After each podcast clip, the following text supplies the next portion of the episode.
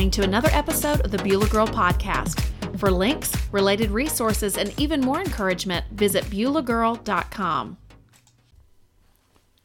Hi, friend. Thanks so much for tuning in to another episode of the Beulah Girl Podcast. I'm Carol Whitaker, your host. Tonight's topic joy in the midst of difficult circumstances.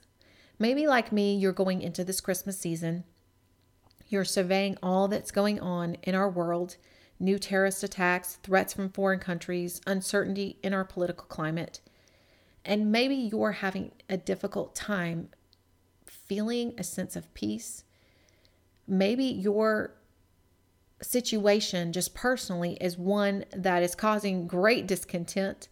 Maybe your funds are low so that you can't do a big celebration or decorate the way that your friends and neighbors are. Maybe the holidays for you triggers a loss of some kind that you've experienced in your family, or maybe fractures in your family, problems with other family members. Maybe at this time your health isn't where you want it to be, and you can't attend holiday gatherings because you're stuck at home recovering from an illness or maybe taking care of someone else who is ill. No matter the circumstance, perhaps you just need to be reminded of the joy that is ours as believers and followers of Jesus Christ. And that's what tonight's podcast episode is about is just reminding ourselves of the joy we have as followers of Jesus Christ and where our joy comes from when circumstances are bad. Recently, I was in the pharmacy and I was waiting in line. There was no one else there. It was the middle of the day and I was waiting to fill a prescription and there was a man waiting in or a man in line in front of me talking to the cashier and they were just having this conversation about it was a few months ago so they were having a conversation about the disaster of hurricane harvey as it ravaged the houston area and the fact that there's just not much an individual can do during this kind of devastation. There's not much you can really do to prevent the devastation that this kind of storm is going to inflict on in your community and on your personal possessions, etc. And so the cashier was saying there there's just not much you can do. She said that phrase a couple times. There's just not much you can do. And as I was listening, I had this thought pop in my mind. There's not much you can do in terms of preventing or preparing yourself for a tragedy or you know not having it devastate your personal belongings but there is something we can do and that is put our faith in God. And those words came out of my mouth as I stepped forward in line. I'm not sure this was really a God moment. I wasn't didn't feel any great nudging to say that but I'm attempting to be more bold in my faith. And so that's what I said. The cashier nodded very carefully. It wasn't an enthusiastic response. And she did not continue on in that conversation with me. In fact, she changed the subject. She started asking me about the prescription I wanted to refill. And she maintained her professionalism, but she did not really answer me back as far as as whether she believed what I was saying or not, or whether she had faith. I'm not sure if I made her uncomfortable or not. But later I had a question for the pharmacist, so we talked briefly later, and I clarified. I wanted her to make sure I knew I, that she knew I was talking about faith in in Jesus Christ, which I'll be talking about more in this podcast episode. And again, she did not continue in that conversation with me. She just kind of changed the subject and and so I don't know that it had any meaning for her, but it certainly after having those conversations with her, it certainly made me think as later in the day, I was kind of pondering over that conversation. It made me think about how there are those situations in our life where we're just pummeled and there's just not much we can do to really get ourselves out from under whatever is coming against us as you know in terms of our health or in terms of the problems we're having except put our faith in God and it's through our faith that we're able to make it through any circumstance and find joy, even when our circumstances don't necessarily change or when we have a situation in our life that isn't what we would have chosen for ourselves. And perhaps no other story in the Bible tells us about the joy we can experience more so than the Christmas story. And what I want to look at in particular tonight is Luke 2 9 through 15. And I'm going to be looking at the New King James Version. And this is where uh, angels address a group of shepherds in the field and basically tell them uh, about Jesus's birth. And so I want to just read this to you quickly. And you can follow along or you can simply look up this passage later. I will provide the link on beulahgirl.com for you to look up. Luke 2 9 through 15 says this And behold, an angel of the Lord stood before them, and the glory of the Lord shone around them, and they were greatly afraid. Then the angel said to them, Do not be afraid, for behold, I bring you good tidings of great joy, which will be to all people. For there is born to you this day in the city of David a Savior, who is Christ the Lord. And this will be the sign to you you will find a babe wrapped in swaddling cloths, lying in a manger. And suddenly there was with the angel a multitude of the heavenly host praising God and saying, Glory to God in the highest, and on earth peace, goodwill toward men. So it was, when the angels had gone away from them into heaven, that the shepherds said to one another, Let us now go to Bethlehem and see this thing that has come to pass, which the Lord has made known to us. There are just a few ideas I want to draw from this passage that can again kind of remind us of the joy we have in our salvation. The first sort of idea I want to pull from this message, this passage of scripture, is that the message is for all people. Now, we just have to imagine for a moment being on this hillside with the shepherds. They're just a group of ordinary guys. They're out there watching sheep, and all of a sudden, these heavenly beings show up to them. They had no prior warning.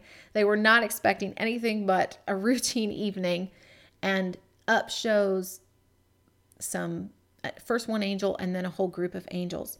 Now, Dr. Ralph F. Wilson, I've kind of borrowed this point from him that the message was for all people. It's based on the passage, but he says in his exposition of Luke on JesusWalk.com that he just emphasizes that the gospel was not just for the elite, but for all people. And we know from reading the rest of scripture that the gospel was intended for the entire world. Here, it was intended for the shepherds and, and for the nation of Israel, but we know too that it was intended for all the people of the world. And we can really be encouraged by this because we can know that the Bible doesn't say that the message was just for people deemed important by the world standards. The message was not delivered to a governor or someone in a posh palace.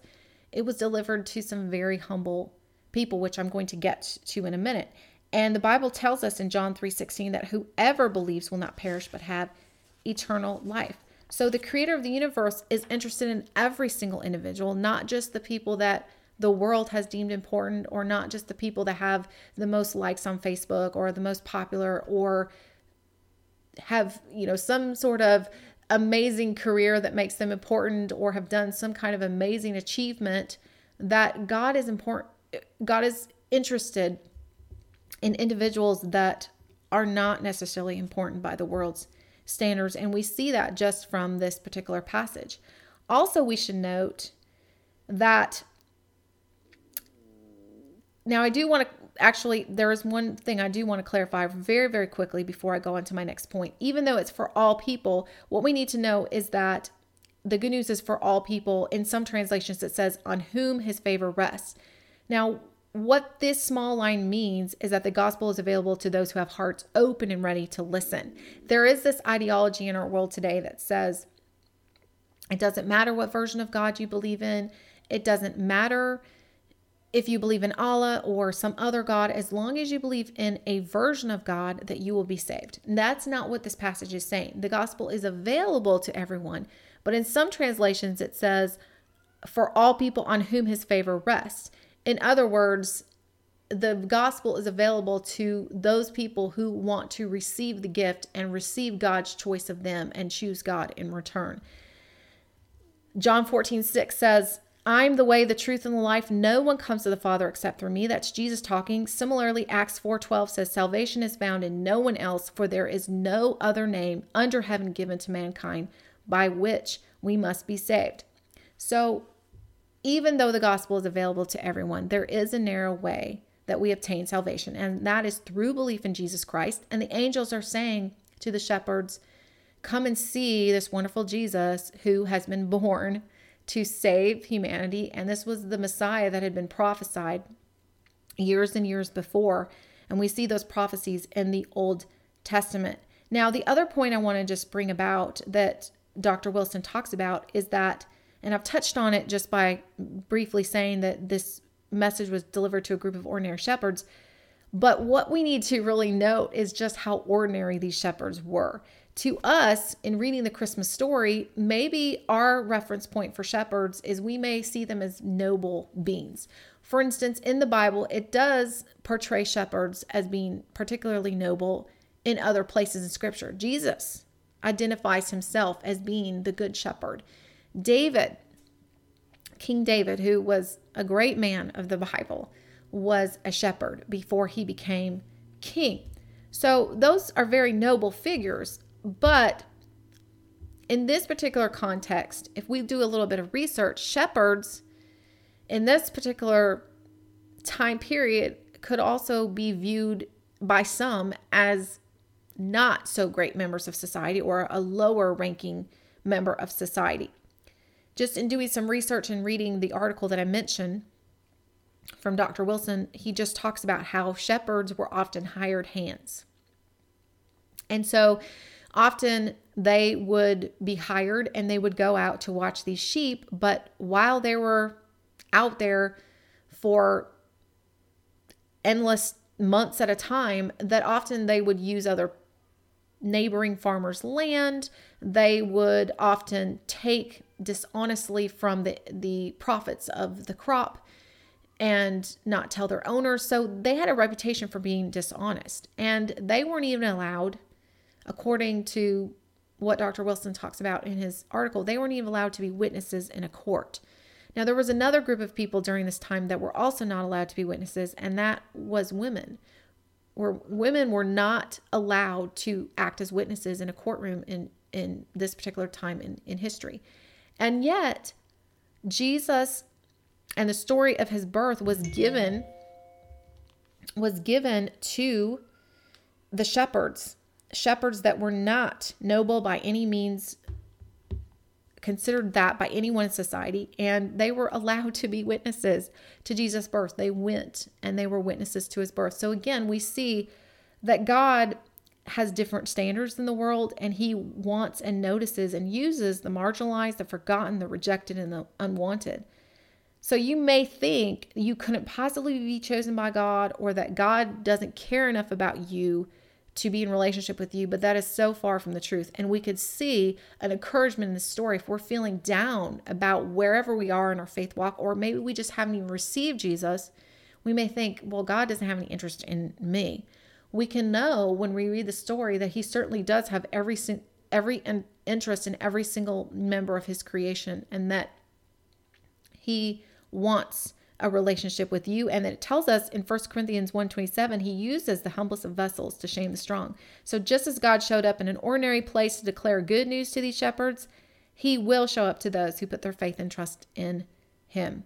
The second point i want to draw from this passage is that the message is a message of peace now, if you look at this passage, what it, it says, the angels sing glory to God in the highest, and on the earth peace, goodwill to men we may skip right past this word peace and we may think, oh, that's nice. God wanted there to be peace or a feeling of unity and harmony. Well, certainly that is what God would want us to be in harmony and unity with other people. But this passage is talking about a peace in terms of a reconciliation between God and man. The angels are singing about the fact that Jesus came to reconcile God to man. If we look back in the book of Genesis, the story in Genesis tells us that Adam and Eve were put in a perfect environment. They were created by God to be in a world with no suffering, no sin, no disease, and no sickness. And yet, they were given a test of obedience. They were told not to eat the fruit of one particular tree in the Garden of Eden, and they ate it anyway. You're probably more than familiar with the story. If not, you can check it out in Genesis. They were tempted by the serpent, which was Satan, to eat the fruit. And when they did, sin entered the world They were banned from the garden, and everything that we have that is wrong with our world today the death, sickness, national, you know, natural disasters, all of those things, creation being out of, kilt, out of kilter, came into the world because of sin. Except God never intended for his humanity to live that way. He didn't demolish the world. He didn't give up on us. He didn't say, well, there's just no hope for you now. Instead, God always had a plan for humanity, and that plan was Jesus Christ. Now, in Old Testament times, there were rituals and sacrifices. There was a priest that would mediate between the people and God, and there were sacrifices that they would give to atone for their sin. But that was an imperfect system. And God sent Jesus to be the perfect sacrifice, to be the way for us to once again be in right relationship with God. Because when Adam and Eve sinned, they broke their perfect communion with God. They could no longer be in communion with Him because of their sin. And they needed a way to have their sins atoned for and to be in relationship with Him once again. And so, God sending Jesus was the plan for us to be in relationship with Him once again. And so, the angels singing about peace, they're singing about how that relationship has been restored. For those of us who put our faith in Jesus Christ, we have a restored relationship with our Father. When we are born, we are born spiritually dead. We may be alive and screaming and, and kicking and well, but until we put our faith in Jesus Christ, we are completely spiritually dead and cut off from our Heavenly Father. But it's through belief in Jesus Christ and a relationship with Him that we are once again grafted into grafted into relationship with our heavenly father we are grafted into the family of god as sons and daughters and we become what we are always intended to be, and that is we are given the ability to be in communion with our Heavenly Father and live with Him eternally. That is our promise as believers that we will live with Him eternally and be with Him forever because we have our faith and trust when we put our faith and trust in Him. So that is certainly something to remember. If you have nothing else going on in your in your life that is right, you can remember that important truth and experience joy because we have Jesus who made it possible for us to live eternally and to be in relationship with God once again. I want to just read two scriptures. 2 Corinthians 5:18 All this is from God who reconciled us to himself through Christ and gave us the ministry of reconciliation. Colossians 1:19 through 22 says, "For God was pleased to have all fullness dwell in him or Jesus, and through him to reconcile to himself all things, whether things on earth or things in heaven, by making peace through his blood shed on the cross." So, just as it was great news for people in Jesus' day, it's great news for us today that though our world may look out of control, we have Jesus who provided a way for us to be connected once again to God, and He is holding all things together. Nothing is outside of His control, and that's Colossians 1 17. The third and final point I want to make related to this about how we can be reminded and why we can experience joy no matter what our circumstances are is just the, the other part of this message that the angels gave and that is not only of the peace we have our the reconciliation between God and man that we have as Christ followers but the message also tells us of God's goodwill. Again let's just remind ourselves of the passage. The angels sing glory to God in the highest and on the earth peace goodwill to men the word goodwill is an old word that we don't use that much anymore, but goodwill is kindness or a favorable attitude toward someone. What we have to also know, and what the passage also tells us, is that God's sending of his son indicates God's good intentions towards his creation. Though in many religions God is depicted as distant, uninterested, uninvolved, God, the tr- one true God, the only true God, is very passionate about and interested in his creation. It tells us in 1 John 4 9, this is how God showed his love among us. He sent his one and only Son into the world that we might live through him. Again, it's talking about what I was speaking about that we live, we become spiritually alive when we put our faith and trust in him. This is love, not that we loved God, but that he loved us and sent his Son as an atoning sacrifice for our sins. When God created mankind back again in the book of Genesis, he made us the very climax of his creation. While he spoke the other elements into existence, he actually bent over his creation and formed, personally formed Adam out of the dust. And then later, he formed Eve out of Adam's rib. And that's Genesis 2 7 and Genesis 2 22. With all that's going on, it's fairly common for people to say when they look at the trouble in the world, say, wow, how can there be a loving God when there's so much suffering in the world? Well, we can point back to what scripture tells us that, again, as I mentioned before, God did not create sin, He did not create suffering. We did. We brought it into the world when we disobeyed. However, again, we can see that even though we disobeyed, God still loves us and still wants us to be in relationship with Him. We see that not only with the last point I was talking about, with how God wants to be reconciled to with us, and he wants us to share that story of reconciliation with others.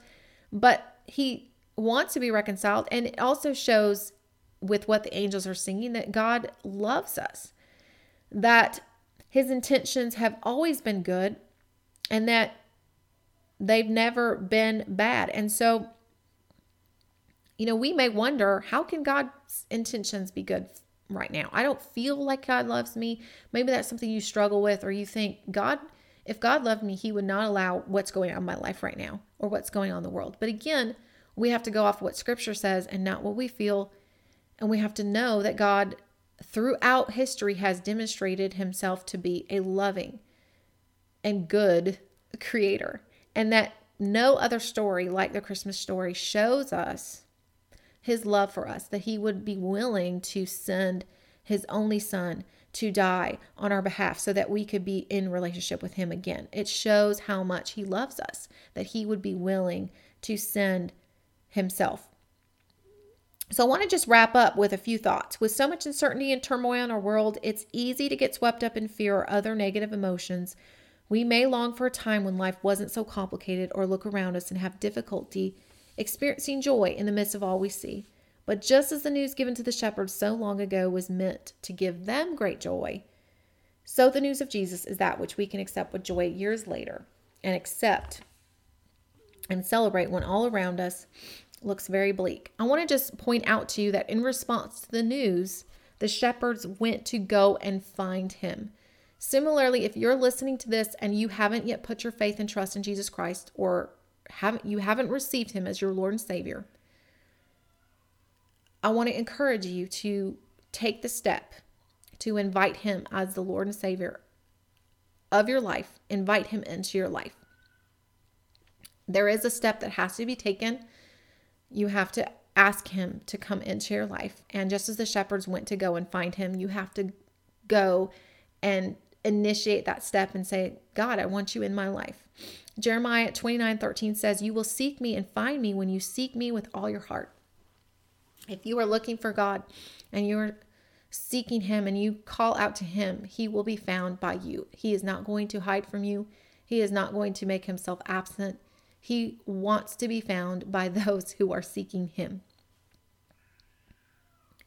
So, what I want to do to close then is just take a moment to invite those of you who want to receive Jesus, if you have never received Jesus as your Lord and Savior and you want to do that now, I'm going to pray a prayer of salvation and I want you to follow along with me if you've never accepted that free gift. And if you are someone who's been walking with God a long time, I hope these three points that I've mentioned in relation to the Christmas message that was given by the angels to the shepherds that it will remind you just of the amazing gift that, that Jesus gave in coming to earth. We often take it so for granted, or we often just blaze right past the Christmas story and forget what it truly means, what Jesus truly did for us. But I want you to just think about and reflect on what he truly did for you and be thankful for that.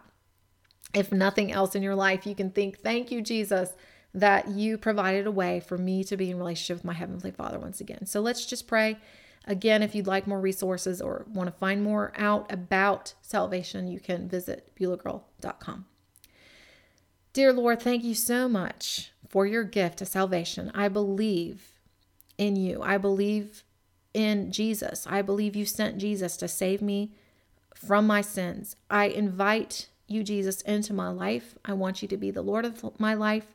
I ask that you forgive me of my sins. I ask that you be the Lord of my life and lead me and be the Savior that I need. I thank you for your gift that you gave me on the cross. I thank you for, for the sacrifice you gave on my behalf. Thank you, God, that you did not leave me in my sin. You did not leave me in my suffering, but that you cared enough to send your son. In Jesus' name, amen.